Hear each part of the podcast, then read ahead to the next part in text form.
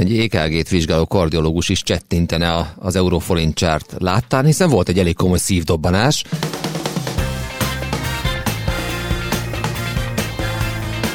Nagyon fontos napokat élünk jelen pillanatban a piacon.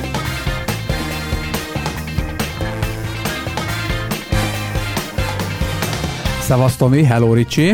Szia Áron. Csütörtök délután 12 óra 6 perckor kezdtük el ezt a beszélgetést fölvenni. 383 forint 50 fillér az euró. Megcsíptük a héten a 390-et is egy rövid időre, de aztán most visszaerősödtünk ide.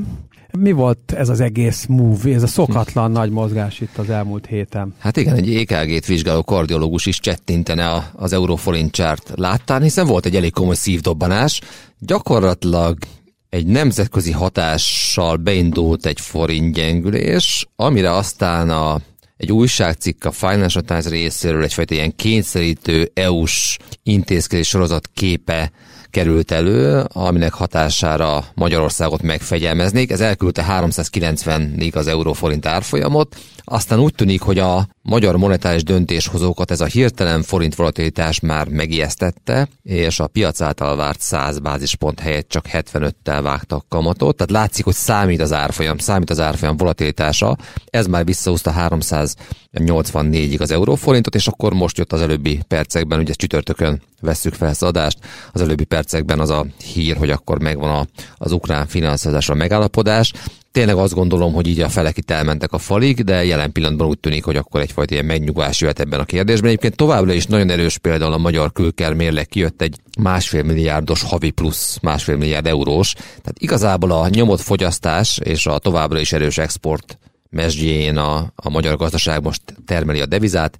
Ez egy alapvető pozitív folyamat, de azért látszik, hogy politikai hírekre, nemzetközi hatásokra, hozamok mozgására azért tud reagálni a forint negatív irányban is. Említetted a Magyar Jegybankot, de hát van annál egy fontosabb jegybank is a világban, nem nekünk nyilván, a Fed. Ők mit csináltak az elmúlt héten, illetve ezen a héten? Igen, nagy várakozás előzte meg a mostani fedülést, és igazából kamat változást nem várt a piac, de kommunikációt és kommentárt annál inkább, hát meg is kapta a piac, azt gondolom, tehát nem okozott csalódást Jerome Powell, de igazából szerintem a, a legnagyobb üzenete ennek a fedülésnek az volt, hogy a monetáris hatóság az nem akar sietni a lazítással, nem akarja magát belehajszoltatni a piac által abba, hogy gyorsan kamatot vágjon. Nyilván a Fed is látja azokat a problémákat, amelyek kezdenek újra előkerülni például a kereskedelmi ingatlan piacon, és nagyon érdekes hírek voltak egyébként tegnap ezzel kapcsolatban, talán majd ki is térhetünk rá, de a lényeg az, hogy a Fed nem akar annyira sietni, mint ahogy ezt követelte a piac. Nagyon erős volt a hit a fedülést megelőzően abban,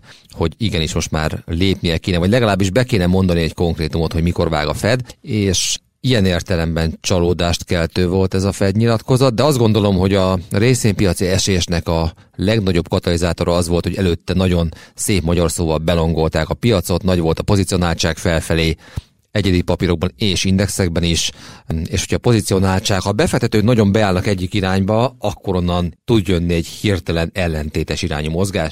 Ez történt tegnap. Egyébként még egy érdekesség, hogy a devizapiacon meg a kötvényekben messze nem volt akkor a mozgás, mint ami a részvénypiacon. Nagyon egyértelműen ezt igazolja, amit Tomi mond. Egészen egyszerűen ez a price to perfection, tehát gyakorlatilag a tökéletességre volt árazva már minden a piacon, és meg kell említenem azt, hogy nagyon fontos napokat élünk jelen pillanatban a piacon. Én az elmúlt három-négy évet így visszatekintve megfigyelve, gyakorlatilag van két olyan időpont minden egyes negyedévben, ami komoly megerősítő vagy trendfordító mozgásokat hozhat, tehát előre berajzoltan a naptárban. Az egyik, ami nem most van, az mindig a nagy opciókifutás minden negyedév utolsó hónapjának a harmadik péntekén, ez majd március 15-én lesz most, viszont a másik negyedévente jelenlévő időpont az általában az negyedév első hónapjának az utolsó ked estéje, amikor egyszerre jelent szinte mindig a Microsoft és az Alphabet, ugye a Google anyacég, ez 5000 milliárd dollár ez a két cég együtt,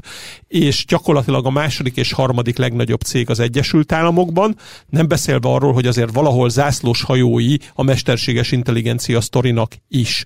És ezek a jelentések is megérkeztek, pluszban még hozzájuk jött az AMD-nek a, a riportja, és egészen egyszerűen olyan szinten van belongolva és bepozicionálódva a piac, hogy nem tudnak jót mondani. Tehát nincs az a newsflow, amiből nagyon-nagyon fölfelé ki tudna mozdulni a piac. Ez is látszott nagyon a szerdai napi kereskedésben, az évnek ez eddigi legnagyobb esésében. Egyébként 5000 milliárd dollár az az amerikai piaci kapitalizációnak nagyjából a 10%-a, tehát csak a nagyságrendeket érzékeltessük. Én beszélnék egy picit exotikus dologról, amit szerintem ugye ritkán említünk, de azért ez létezik, ez, a, ez az opciós csapóajtó fogalma. Ugye arról van szó, hogy amikor a befektetők elkezdik egy irányba venni az opciókat, nagy tételben, és azért fontos ez, mert az amerikai részvénypiaci kereskedés mögöttes mozgatórugója 80-90 százalékban az opciós kereskedés, szóval amikor egy irányba beállnak a, az opciós kereskedők, vevők, akkor kialakul egy nagyon masszív pozicionáltság. Ha a piac elindul a másik irányba, akkor van egy olyan pont, ahol az egész árjegyzői fedezettség átbillen, és hirtelen nagytételű részvényt kell eladni, vagy éppen egy besortott piacon nagytételű részvényt kell megvenni, és ez történt tegnap. Tehát eljöttünk 4900 pont alá, ugye volt egy trigger az eladások mögött ez a, ez a Fed kommunikáció, és ahogy jött le a piac, volt egy olyan pont, ahol az opciós árjegyzőknek borítani kellett a részvényt mechanikusan, algoritmusok által, független attól, hogy egy részvénynek mi a fundamentális értéke, és ezek a hatások szerintem Amerikában nagyon erősek, más piacokon kevésbé találkozunk ezekkel, de ott, ott ez az egész opciós pozicionáltság és árjegyzői fedezésekkel kapcsolatos befektetői flow az nagyon-nagyon fontos. Tegnap ez történt. Érdekes kivétel volt relatíve a pont az AMD-nek és az Nvidia-nak a napon belüli mozgása, amik valahogy nagyon-nagyon ellenállóak voltak, tehát hogyha kell keresni valamilyen pozitív kis jelet a technológiában, az ez volt, illetve van egy másik nagyon-nagyon érdekes hatás. Ha az idei évre ránézünk, persze megint ott vannak ezek az ászlós hajó emelkedők, mint az Nvidia vagy a Meta Platforms, vagy még a jelentés előtt nagyon jó volt a teljesítménye az Alphabetnek is, a tegnapi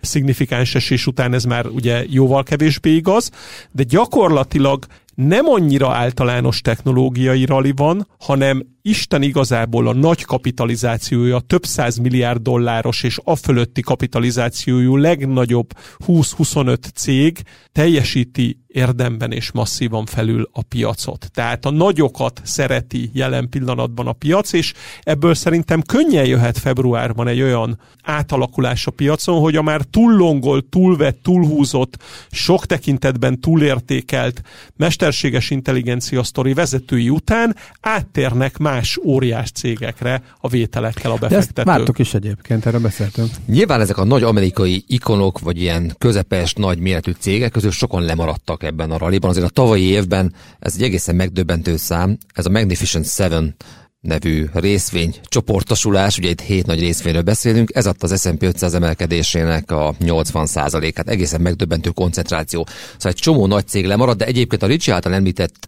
emelkedő között vannak erős papírok is, például az Eli Lilly ugye a, a fogyasztó sláger injekciónak a gyártója. De érdekes egyébként a szerdai napra visszatérve még, hogy tényleg egy, egy mészálló napnak lehetünk tanulni gyakorlatilag hosszú hónapok óta nem volt ekkora napi esés az amerikai részvénypiacon, mégis voltak olyan cégek, amelyek adott esetben egy jó jelentésre is, de tudtak emelkedni. A Boeing volt egy, hát egy sokat szenvedett papír mostanában, de Szerdán például emelkedett, támasztják a Disney, tehát vannak vételi próbálkozások, kísérletek ilyen ikonikus amerikai részvényekben, ahol a piac azt gondolja, hogy érdemes pozíciót építeni, mert hát, ha ezeket egyszer rendbe rakják. Tehát minthogyha még nem teljes kiárat lenne, tehát ez, itt megvannak, mondom, ezek a, ezek a kivételek így. Azt szoktam mondani, az igazi piaci kapitulációt az hozzá, hogyha a szektorok közötti korreláció nagyon erős. Nagyon együtt mozog minden egy irányba, ez magyarul leginkább az esés jelenti.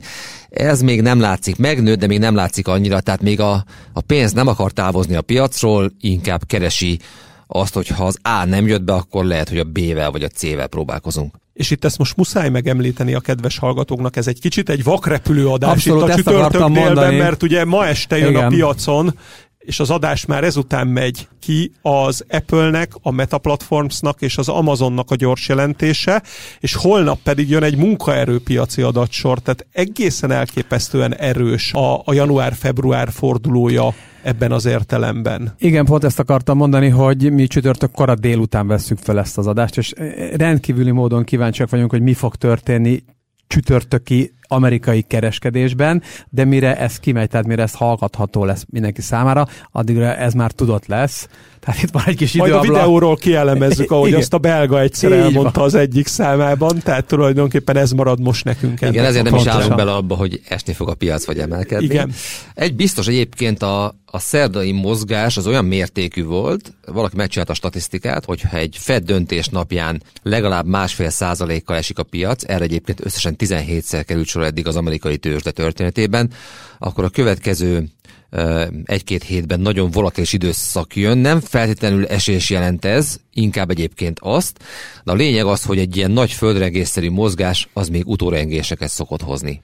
Ezt a nagy volatilitást most teljesen beleláttam. Nem a nagy esést, a nagy volatilitást, ezt bele lehet látni, abszolút. És hát jelentési szezon is van közben, igen. igen. Amit nagyon-nagyon figyelnék, és figyelni fogok, az az S&P 500-nak a 20 napos mozgóátlag, ami 4800 pont környékén van jelenleg, és ugye a 2022-es csúcs volt 4819 pont, tehát a kitörési szint is most ez a 4800 pont volt, tehát a bikáknak nagyon kellene, hogy ha bármilyen turbulencia van, ez a 4800 pontos szint, ez, ez, ez, ez megtartson. Tomi Ricsi, nagyon szépen köszönöm, szuper izgalmas lesz a jövő hét is, és akkor péntek kora reggel jövünk megint.